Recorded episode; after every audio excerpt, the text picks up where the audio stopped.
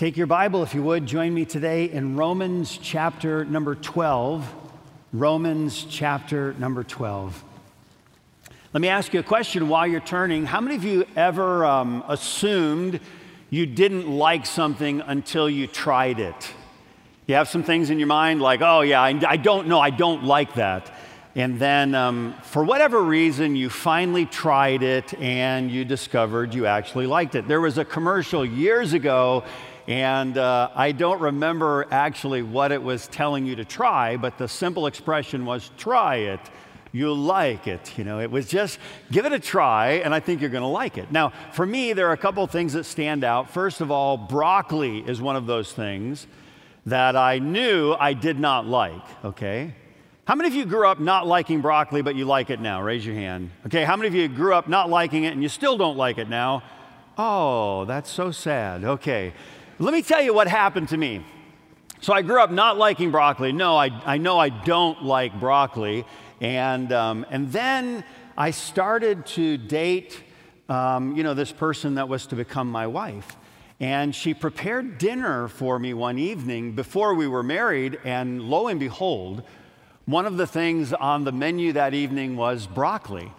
Well, you know I'm going to eat it, whether I like it or not, because because I know who I like, and therefore I'm going to eat whatever she prepares. You know, it could have been dirt, and I'm like, it's wonderful. You know, I just didn't care because I'm going to eat whatever she fixes. Well, she prepared broccoli, and like, wow, I like that. Now, I will say before I had had it, you know, cooked to death, you know, so don't do that to broccoli, but I had it, and, and it was really good. Um, how about this one? Now, I do like these now and that is um, Brussels sprouts. Brussels sprouts. I didn't like Brussels sprouts. How many of you like them, but you didn't before? Oh, that's a mix of hands, okay? How many of you still like, no way, I'm not? Oh, lots of people. Again, we need to have a church Brussels sprout potluck, okay? So, so a lot of people that still don't like Brussels sprouts. I do. Now, again, I like the way my wife prepares them. It used to be they were something, I don't know, they were, it was not good, all right? So I like what she does, and, and they're good. I like them. Let's see, what's another one that I had written down a few things that I, oh, this one. I like it now, but I never did. Guacamole. I know, I heard people gasp out there. Do you know, one of the things you're never supposed to do when you're preaching is talk about food. So I've broken that cardinal rule of what you're not supposed to do. Well, guacamole, I never liked guacamole. At least I thought I didn't because it's green, okay, and it just didn't look appealing to me. But for whatever reason, I do like guacamole. And of course, who here doesn't like rhubarb? I mean, anybody not like rhubarb? Okay, a few people. Who's never tried it? Who's never? Tr- wow. But you know, with all those hands, you didn't raise your hand that you didn't like it, so I'm going to assume that you do. Okay, so you say, what does this have to do with our passage? Not a lot, but I do think it has, has something to do with our passage. There is something about those things that I assumed I didn't like, and I had a belief that was fueling my dislike. But once I actually tried it, my belief changed. And when my belief changed, so did my behavior. Do you know there are things that you and I hold to by way of belief, and if the belief is faulty, so is the behavior. Your belief system directly impacts your behavior system we, we have changed in so many different ways. Like, oh, I used to believe this, but now I believe this. To have a faulty system of believing is going to directly impact my system of behaving. Today, we move into a new section in the book of Romans.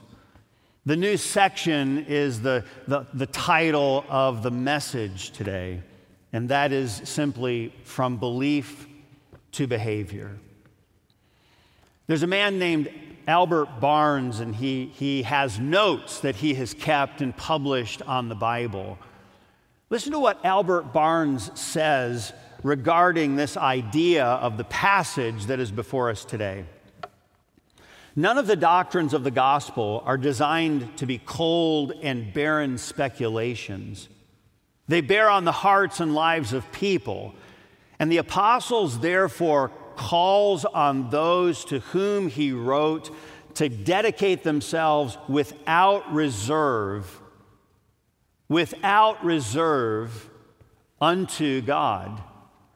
Now, we might ask ourselves the question why would I do so?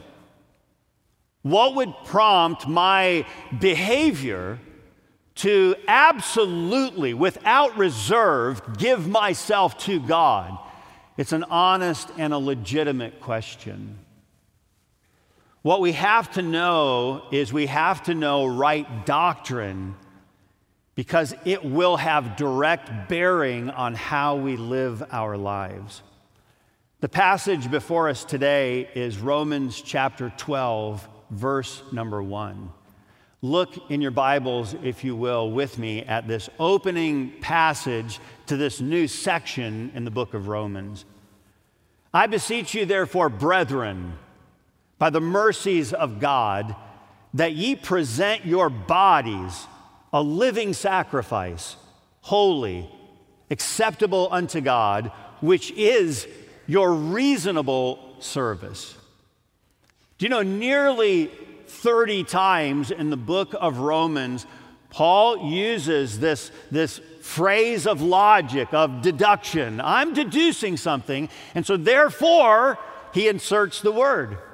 Because this is true, because of all that's happened, therefore we understand that. And there are some very significant therefores throughout the book of Romans. We won't consider, of course, all 27 of them.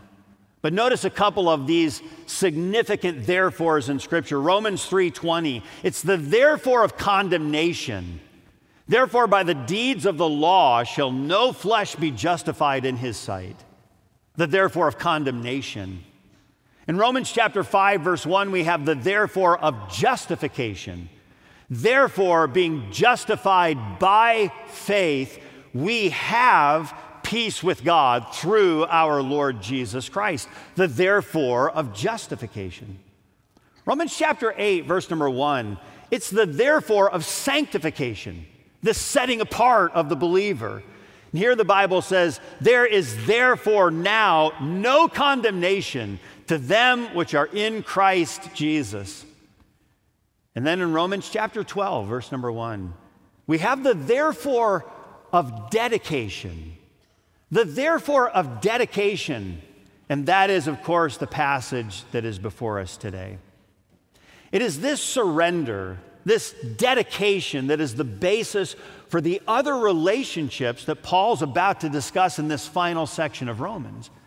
What he does is in the first 11 chapters, he builds the most solid presentation of the Christian faith recorded in Scripture. Now he says, beginning in chapter 12 through the end of the book, he gives us the bearing that that doctrine has in our lives. All of these things are true.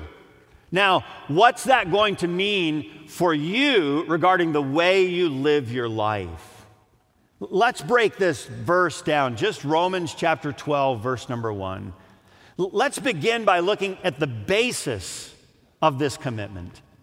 The basis of this commitment. Okay, this is a big commitment. What's the basis on which you are asking me to make this kind of commitment? He begins it with, I beseech you, therefore, brethren, by the mercies of God. First of all, just consider that little expression, I beseech you. Now, we know it's not an expression that we use often today, but it is a great word to insert in context here. Now, it's also important that we know he's writing to believers. This is not just a general appeal to all of mankind. He is writing to those people who have passed from death to life. And he says, I beseech you, therefore, brethren. Because he is writing to believers, he's also doing something that shows a level of graciousness on the part of God expressed through the Apostle Paul that is almost unheard of. Certainly, it's unheard of in man's religions. Do you know what he just does? Do you know what he did here in this passage of scripture? He says, I'm inviting you to something. Here's something that you should give every consideration to. We're not unfamiliar with commands. All right, if you're gonna, if you're gonna be here, this is what you're gonna have to do. I command you, I'm giving you this instruction, and really you don't have any option regarding. That's not what Paul does here, and it's not what God, through his pen, is doing. He is making the most gracious of invitations that you and I can comprehend. After all that he's done for us, he says, Here's something that you should give every consideration to. Do you know we see this pattern repeated when Paul's writing to Philemon? In Philemon chapter 1, beginning in verse number 8, he says, Wherefore, though I might be much bold in Christ to enjoin thee, enjoin, that means I could command you regarding this. I could give you no option. He says, he goes on, he says, to, to, uh, regarding this, that, that is convenient, or this is what you ought to do. Yet, notice these words, yet for love's sake, I rather beseech thee being such an one as Paul the aged, and now also a prisoner of Jesus Christ. He says, Hey, hey, hey, listen, this is what I'm doing. I could command you about this, but I'm not going to do so.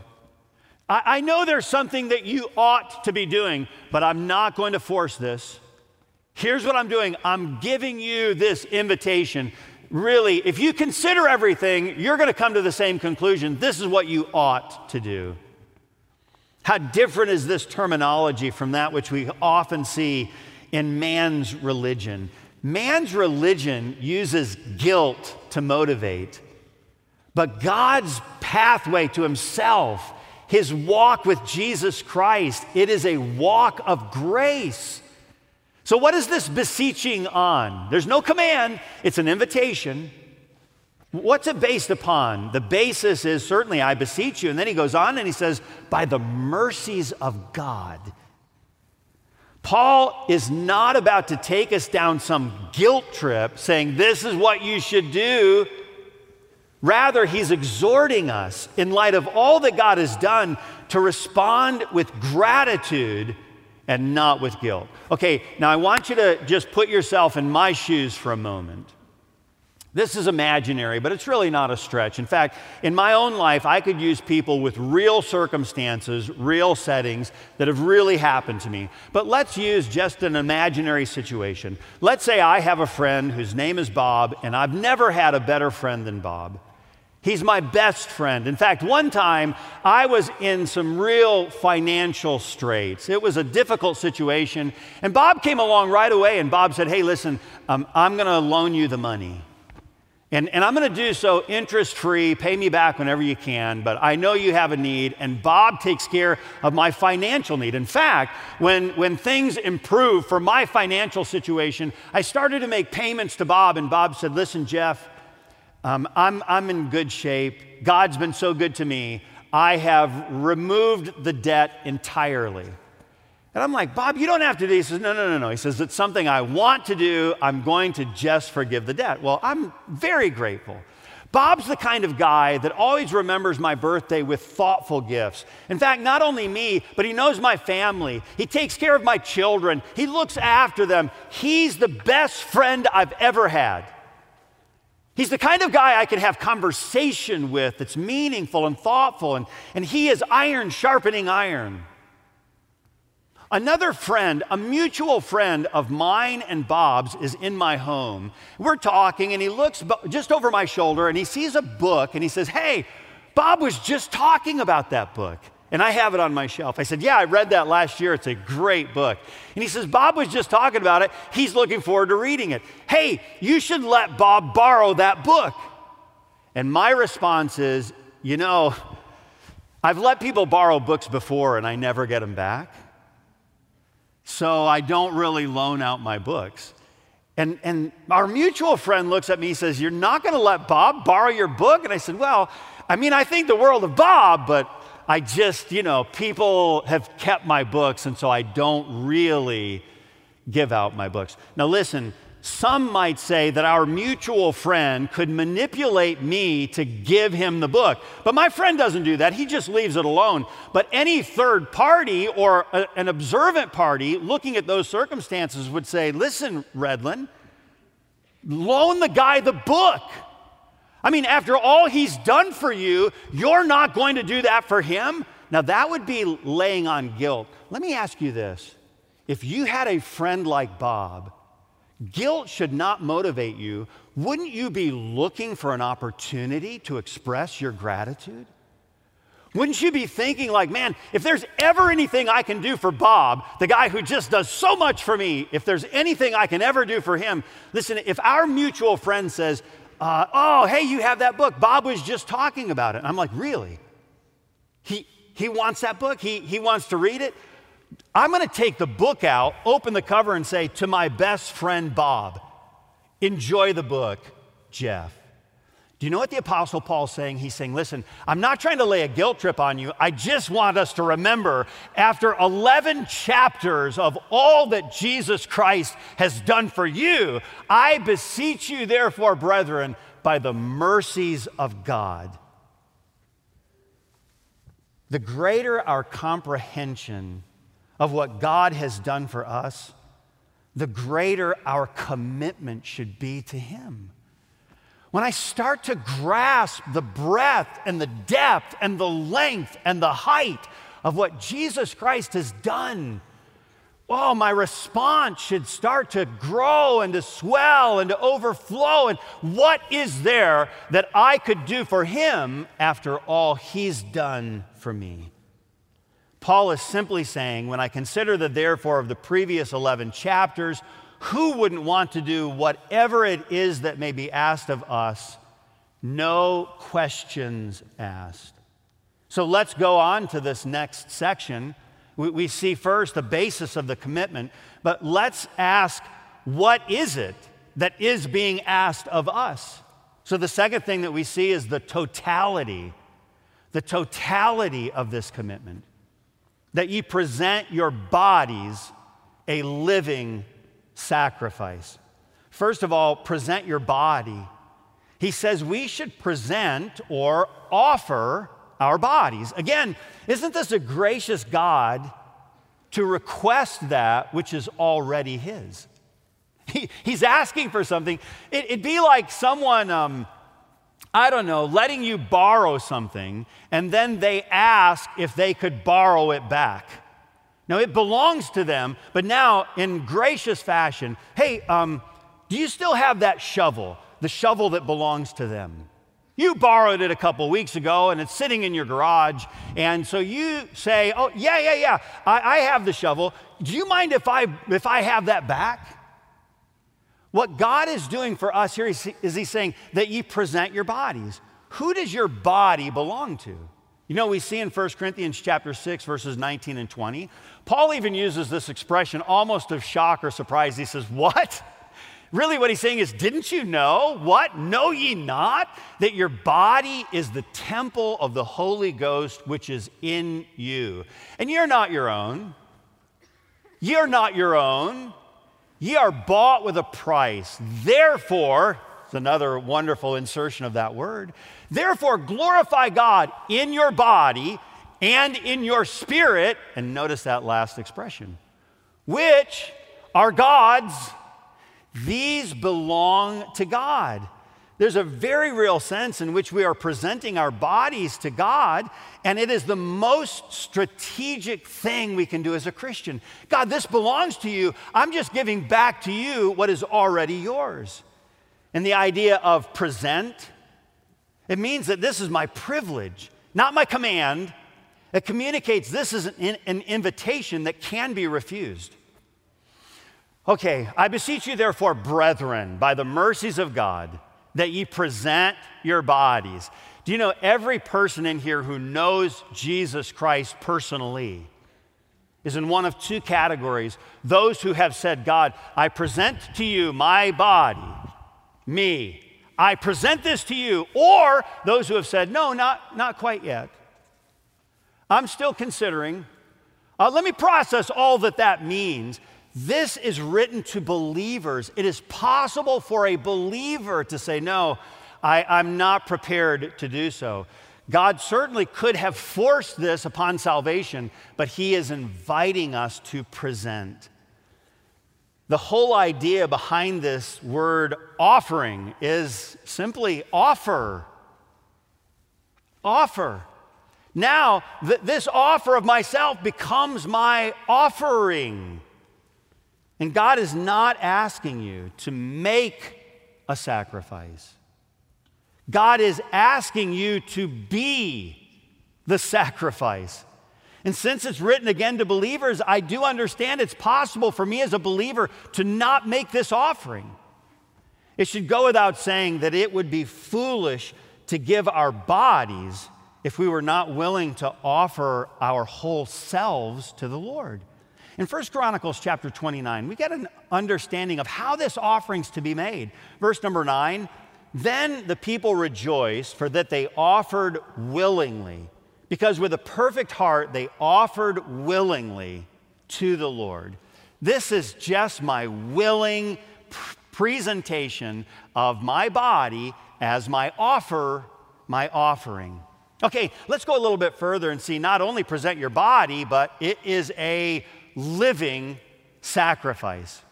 Now, today, we don't offer the sacrifices of a dead animal. And we might even ask the question, why not? because it's no longer an acceptable offering. Remember, we were making offerings all through the Old Testament as pictures of the perfect offering that was to come. So no longer do we take our spotless lamb, the best lamb, the lamb with no blemish, as the picture of the lamb, Jesus.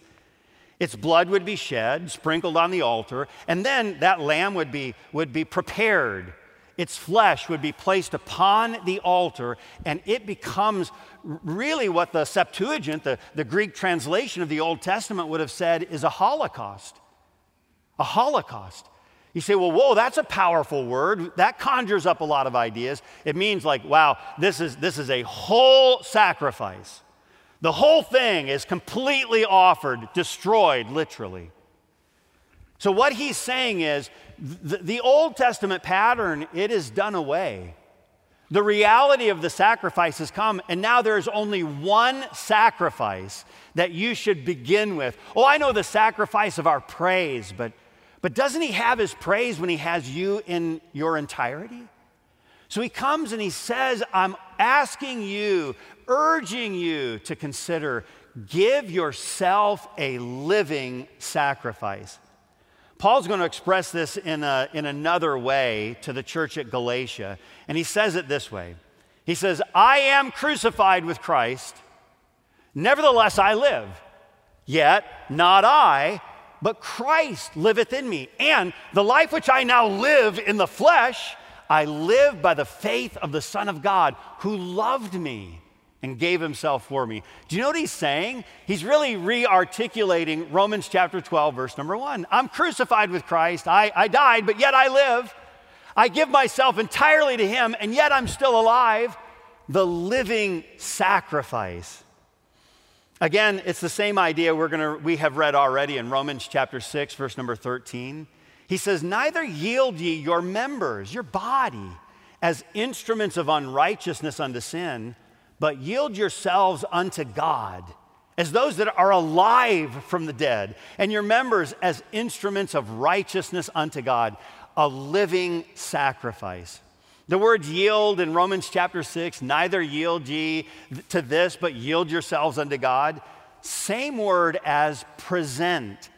Present your bodies to God, yield it to God. Our members or our bodies become the instruments through which God works. Now, notice how our bodies are to be presented. We see the basis of the commitment, we see the totality, it's, it's me, and now we see the nature of this commitment.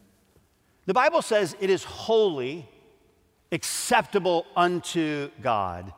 Now, let me note this is not an attempt to become holy so that we can offer ourselves to God. It is because if you are a believer, you are holy in Christ and therefore you are made acceptable. Ephesians chapter 1 verse 6 it says it this way. To the praise of the glory of his grace wherein he hath made us accepted in the beloved. Okay, Lord, this is who I am in you. I present now myself in my entirety to you for your service. So, what kind of a sacrifice do, do we then offer? Well, a holy, a holy sacrifice. The word holy, again, it just means set apart, something reserved for special use. Jesus would have said it this way in Luke chapter 9, verse 23, and he said to them all, If any man will come after me, it's a great word, if any man will come after, not before, after me, let him deny himself take up his cross daily and follow me. So we notice that when we come after Christ, not before, we're saying that this offering comes without condition. Lord, if I come before you, I'm going to drop the terms. Uh, this is the basis on which I'm offering myself to you. But he says, no, no, no, no. L- let a person come after me take up his cross. In other words, all of my affections, my desires, Lord, my, my purposes, my goals, th- these I, I put them on the cross with you. Now you are before, I come after you. And so he says, first of all, this is a holy offering. I'm coming, I'm setting myself apart for you. And then he says, acceptable unto God. Remember, in the Old Testament, again, the only kind of sacrifice that could be offered was to be the perfect sacrifice. It was given totally, fully, with a sense of complete abandon.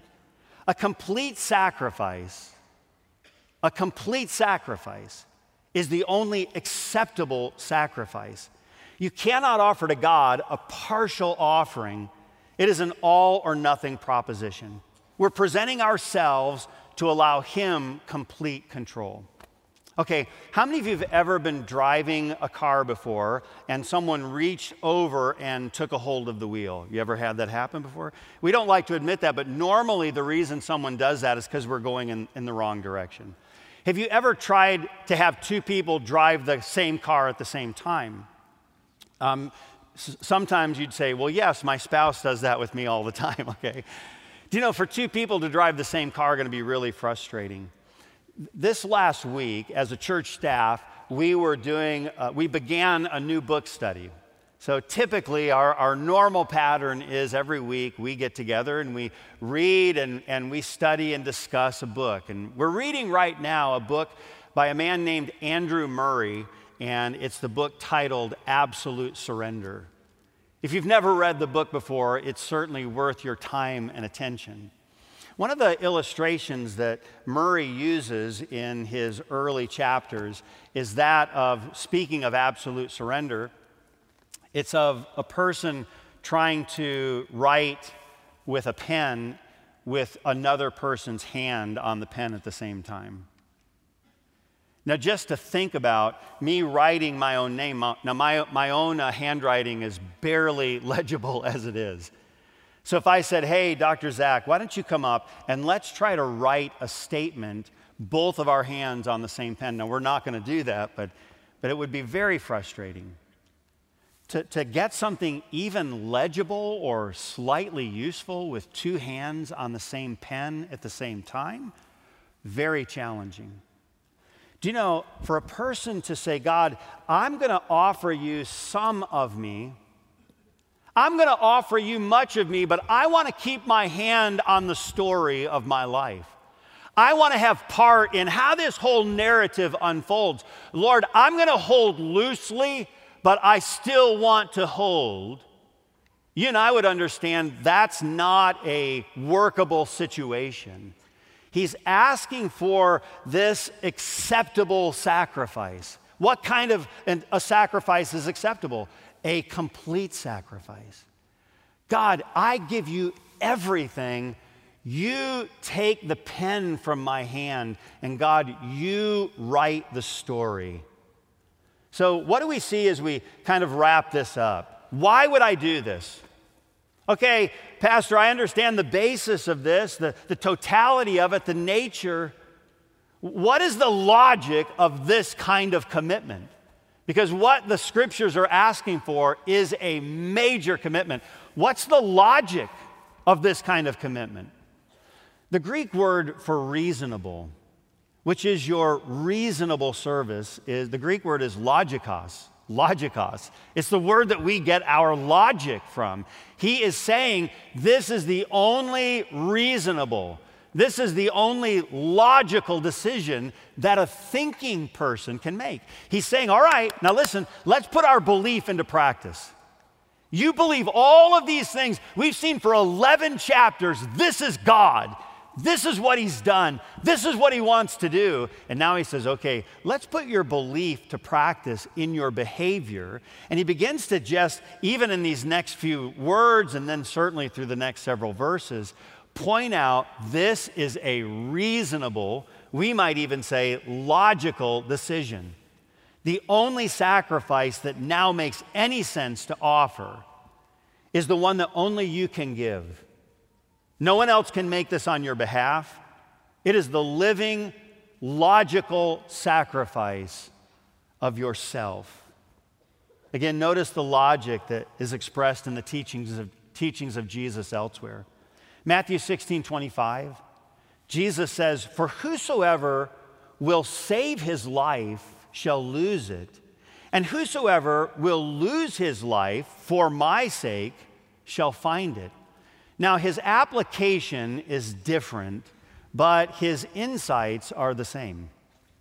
He's saying, Hey, listen, believer, to us today, those who have passed from death to life, he's saying, Believer, you can hang on to your own life, but what's the conclusion of that look like? He said, Well, man, I don't know what the conclusion looks like if I give myself in my totality to God. I don't know what that looks like. I know, but don't we call this the Christian faith? God, I, I don't know what it all looks like. I just know you. And I know your plans are good plans. I know the thoughts that you think toward me are good thoughts. Lord, I don't understand the whole way, but the only logical, reasonable thing for me to do is to trust my life to a God who knows the beginning from the end. You're a God who is this omniscient God. You know it all, and I don't. How could I presume to know how to navigate the complexities of my life in a manner that is better than you? So the apostle says this is the logical conclusion for any person regarding the realities of their life. When we offer something as a sacrifice, we understand that we are surrendering our rights to negotiate. We're saying, in effect, God, all that I have is yours.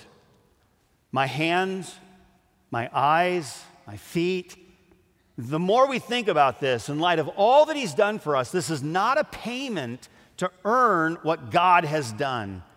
Rather, it is what we call a present. We present our bodies.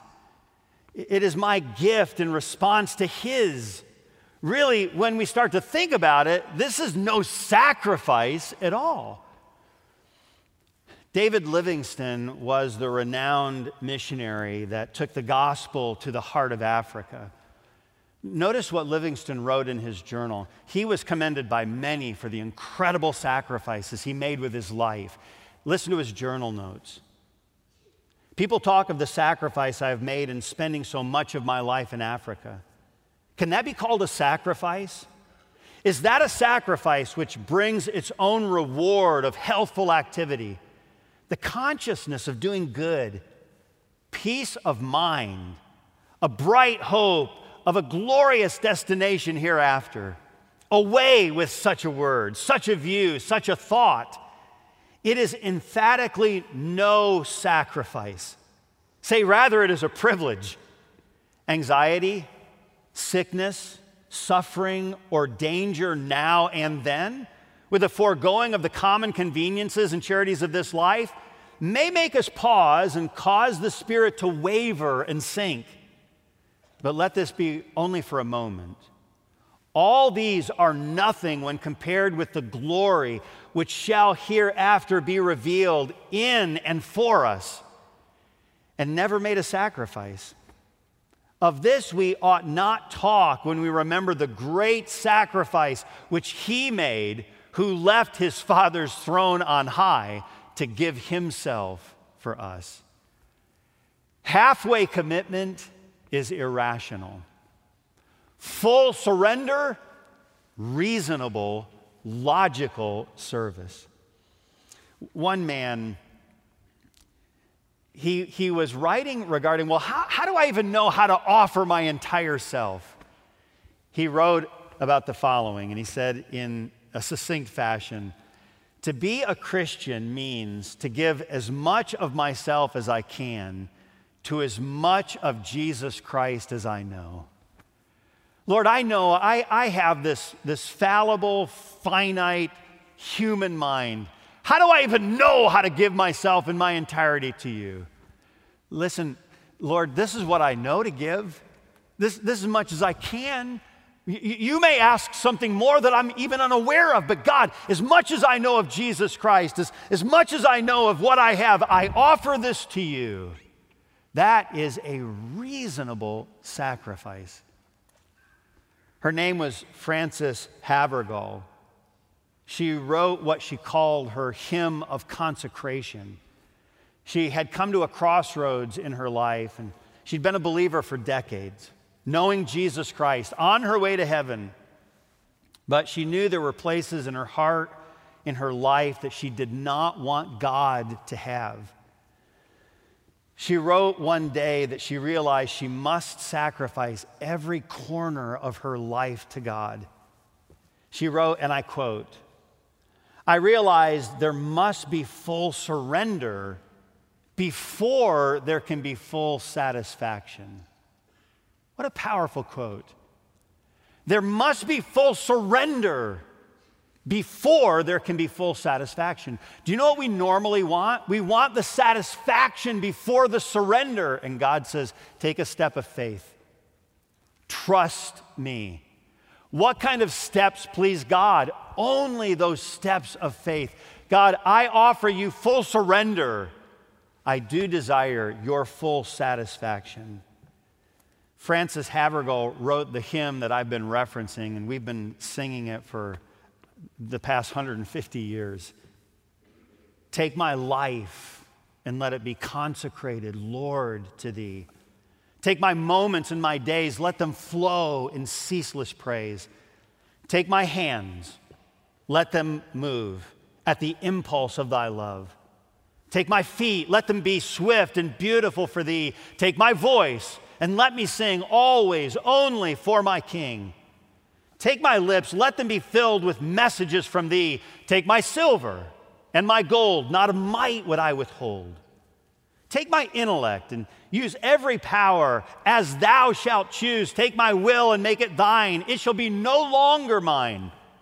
Take my heart, it is thine own. It shall be thy royal throne. Take my love my Lord, I pour at thy feet its treasures store. Take myself, and I will be ever, only, all for thee. I beseech you, therefore, brethren, by the mercies of God, that ye present your bodies a living sacrifice, holy acceptable unto God, which is your reasonable service.